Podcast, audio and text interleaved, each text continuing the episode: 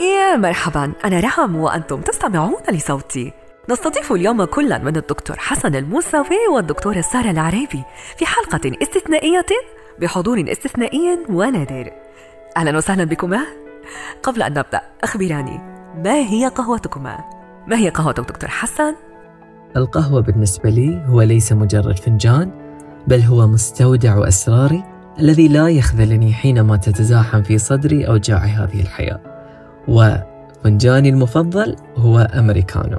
هذا من أجمل ما سمعته اليوم عن القهوة. وماذا عنك دكتورة سارة؟ هو سؤال محير فعلا لأنني أحب جميع أنواع القهوة.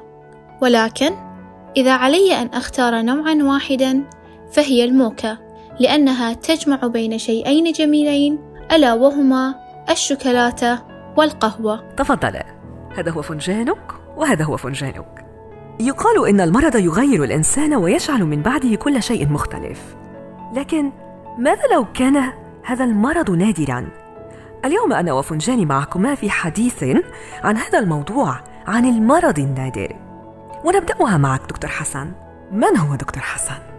أخبرنا عن نفسك. السلام عليكم والرحمة. اسمي حسن الموسوي طبيب امتياز في مجمع السلمانية الطبي خريج جامعة الخليج العربي وأحد المتطوعين في فعالية يوم الأمراض النادرة. ما الذي نقصده بهذا المصطلح؟ المرض النادر. وما هي أسباب المرض النادر؟ طبعا أسباب العديد من الأمراض النادرة غير معروفة. يمكن إرجاع معظم الأمراض النادرة إلى طفرة أو تغيير في جين واحد. كذلك يمكن أن تنتقل بعض الأمراض الوراثية النادرة من الأب أو الأم إلى الطفل. وهذا هو سبب انتشار بعض الأمراض النادرة في العائلات. يمكن كذلك أن تلعب العوامل البيئية أيضا دورا في الأمراض النادرة. أما عن طريق التسبب مباشرة في المرض أو التفاعل مع الوراثة لدى شخص ما لإحداث المرض أو تفاقمه. فهناك أشكال نادرة من الأمراض المعدية وأمراض المناعة الذاتية والسرطانات. فنقدر نشوف أن قطع الباحثون خطوات كبيرة في السنوات الأخيرة نحو فهم أفضل لكيفية تشخيص عدد الأمراض النادرة وإدارتها واحتوائها وحتى منعها. فلا يزال هناك الكثير من العمل الذي يتعين القيام به. العديد من الأمراض النادرة ليس لها خيارات علاجية للأسف. لفترة طويلة تم إجراء القليل من الأبحاث حول الأمراض النادرة. هل لك أن تخبرنا عن يوم الأمراض النادرة أو يوم المرض النادر بإيجاز جدا؟ أي في أي يوم يصادف ومتى تم اعتماده كيوم للأمراض النادرة وتبنيه من قبل المنظمات الدولية وعن رمزيته أيضا؟ يوم الأمراض النادرة طبعا هو احتفال يقام في اليوم الأخير من شهر فبراير لزيادة الوعي بالأمراض النادرة وتحسين إمكانية الحصول على العلاج والتمثيل الطبي للأفراد الذين يعانون من الأمراض هذه. فأنشأت ال- المنظمة الأوروبية للأمراض النادرة في عام 2008 هذا اليوم لزيادة الوعي بالأمراض غير المعروفة أو الأمراض التي تم التغاضي عنها. وبحسب تلك المنظمة فإن علاج العديد من الأمراض النادرة غير كافي. بينما كان هناك بالفعل العديد من الأيام المخصصة لمرضى الأمراض الأخرى.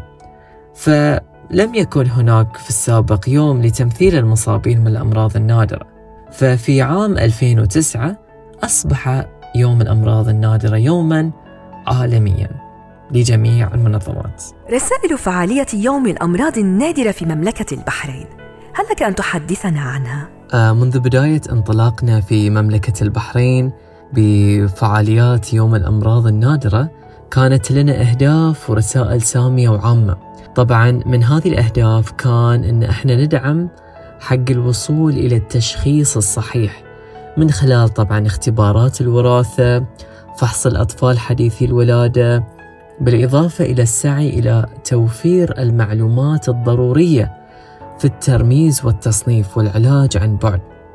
بذلك إلى تطوير المعلومات العلمية في السجلات الطبية وقواعد البيانات وكذلك مصنفات البحوث الدولية المتعددة التي تركز على البحوث السريرية وتطوير العقاقير واختبارات التشخيص وكذلك تدريب المهنيين. بالإضافة أن إحنا بعد بغينا نحسن فرص الحصول على الرعاية الطبية والأدوية غير المتاحة للمرضى وذلك من خلال إصلاح نظام الرعاية الصحية ودعم تسعير وسداد الأدوية والقضاء أهم شيء على عزلة المرضى وعائلاتهم ودعمهم وتمكينهم من المشاركة في بناء هذا المجتمع. وكذلك العديد من الأهداف اللي انبنت مع مرور هذه الفعالية مرور سنة بعد سنة. وما هي الفئات المستهدفة في هذه الفعالية؟ طبعا إحنا في هذا اليوم نستهدف المجتمع ككل لكن كذلك عندنا فئات مستهدفة أساسية مثل مرضى الأمراض النادرة وعوائلهم. كذلك صانعو القرارات الصحية والمهنيون والباحثون الصحيون بالإضافة إلى الجمعيات الصحية. والمنظمات المهتمة في هذا الجانب. أما الآن أنقل الحوار لك سارة. من هي دكتورة سارة؟ مرحبا. أنا اسمي سارة العريبي خريجة من جامعة الخليج العربي طبيبة امتياز حاليا في مجمع السلمانية الطبي وعضو في فريق التوعية بالأمراض النادرة منذ سبع سنوات. ما هو الأثر الذي تركه انضمامك لفريق الأمراض النادرة على شخصيتك ومهنتك كطبيبة؟ لقد انضممت لفريق الأمراض النادرة سنة 2014 في آخر سنة من المرحلة الثانوية كجزء من العمل التطوعي وبعدها واصلت معهم لأنني أحببت هدفهم ورؤيتهم وسعيهم لخلق بيئة أفضل لذوي الأمراض النادرة وأصبح الفريق جزءا من حياتي حيث أنه صقل شخصيتي وعلمني بأن لا يأس مع الحياة وإن الحياة تتوقف عندما تقرر أنت أن تتوقف. فكم من المعجزات قد مرت أمامي والتي لا يجد لها الطب تفسيرا إلى الآن ولكن بسبب الأمل الذي تمسك به ذوي الأمراض النادرة رسموا لهم حياة جديدة لم يسيطر عليها المرض. انضمامي للفريق علمني بأن أطمح لأكون طبيبا مسؤولا حيث استشعرت المسؤولية التي تقع على كاهلي في كون الطبيب الذي قد يحتاجه ذوي الأمراض النادرة. وأيضا كوني جزء من الفريق علمني بأن أحب وأعشق الاختلاف مما جعلني أتقبل نفسي وأحب نفسي أكثر. فقد تعلمت من ذوي الأمراض النادرة بأنه لا يجب أن نتبع صورة نمطية واحدة لنحقق أهدافنا وأن هناك أكثر من طريقة واحدة للوصول. عندما نأتي لمرحلة التشخيص التي هي تكون أشبه بمتاهة لدى المريض ويحصل من بعدها على التشخيص ماذا يتوقع المريض بعد الحصول على هذا التشخيص؟ ما هي المرحلة المقبلة؟ هل لك أن تخبرينا عنها؟ ما لاحظته خلال سنوات مشاركتي في فريق التوعية بالأمراض النادرة.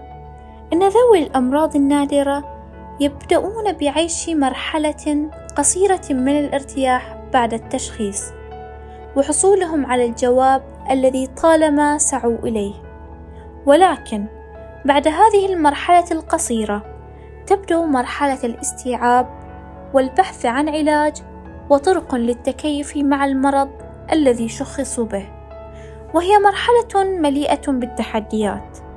لأن العيش والتكيف مع التشخيص بمرض نادر يحتاج إلى كثير من السعي والإيمان والتقبل والصبر.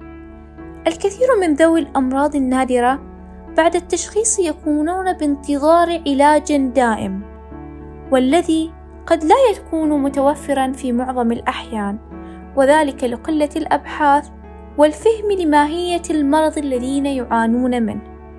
وتأتي بعد ذلك فترة الاستيعاب وتقبلهم بأن العيش مع المرض النادر لا يعتمد بالضرورة على وجود علاج يشفيه منه يشفيه منهم تماما بل يعتمد على التكيف معه عن طريق علاجات تقلل من الأعراض وتحسن من جودة الحياة. بالإضافة إلى البحث عن أشخاص يتشاركون معهم في التشخيص فيدعم بعضهم البعض ويتكيفون مع المرض بطريقة أفضل. وأيضا لقد لاحظت أن الكثير من ذوي الأمراض النادرة يبدأون بالبحث عن الأخصائيين والاستشاريين المعنيين بحالتهم والذين بإمكانهم أن يحسنوا من جودة حياتهم. برأيك ما هي احتياجات المشخصين بالأمراض النادرة؟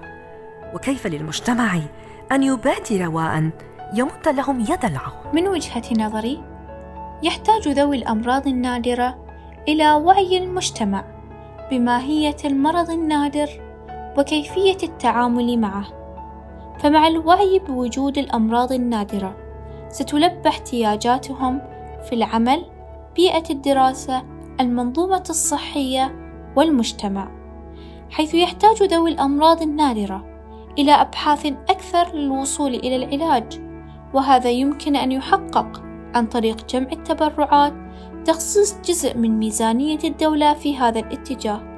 أيضا يحتاج ذوي الأمراض النادرة إلى أطباء وأخصائيين مؤهلين للتعامل مع حالتهم المرضية. وهذا أيضا يمكن أن يحقق بوعي ناشئتنا بالأمراض النادرة وتوجههم للتخصص في هذه المجالات.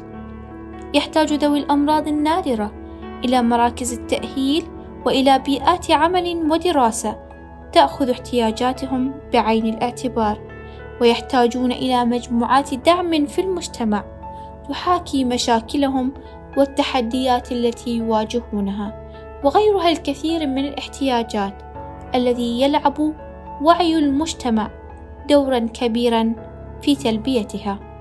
إلى المشخصين بالأمراض النادرة. رسالة من القلب للقلب تقولينها. أريد أن أختتم كلامي برسالة شكر لذوي الأمراض النادرة. فلقد علمتموني الصبر والقوة والعزم وأدركت بأنه مع الأمل والتحدي لا مجال للمستحيل. واصلوا. واصلوا إلهامنا بعزمكم. واصلوا إلهامنا بقوتكم. ودائما كونوا متميزين ونادرين بأرواحكم الجميلة والملهمة التي جعلت من مرضكم رسالة للسعي والأمل. ولك كلمة أخيرة في ختام هذه الهمسة. وفي الختام نتوجه بالشكر الجزيل للدكتورة كريستينا رئيسة حملة التوعية باليوم العالمي للأمراض النادرة وجميع العاملين بمركز الجوهرة وجامعة الخليج العربي وأبطالنا ذوي الأمراض النادرة وعائلاتهم والمساندين لهم لمشاركتهم المستمرة والمثمرة في التوعية بالأمراض النادرة ودعمهم للحملة التوعوية. فشكرا لكم جميعا.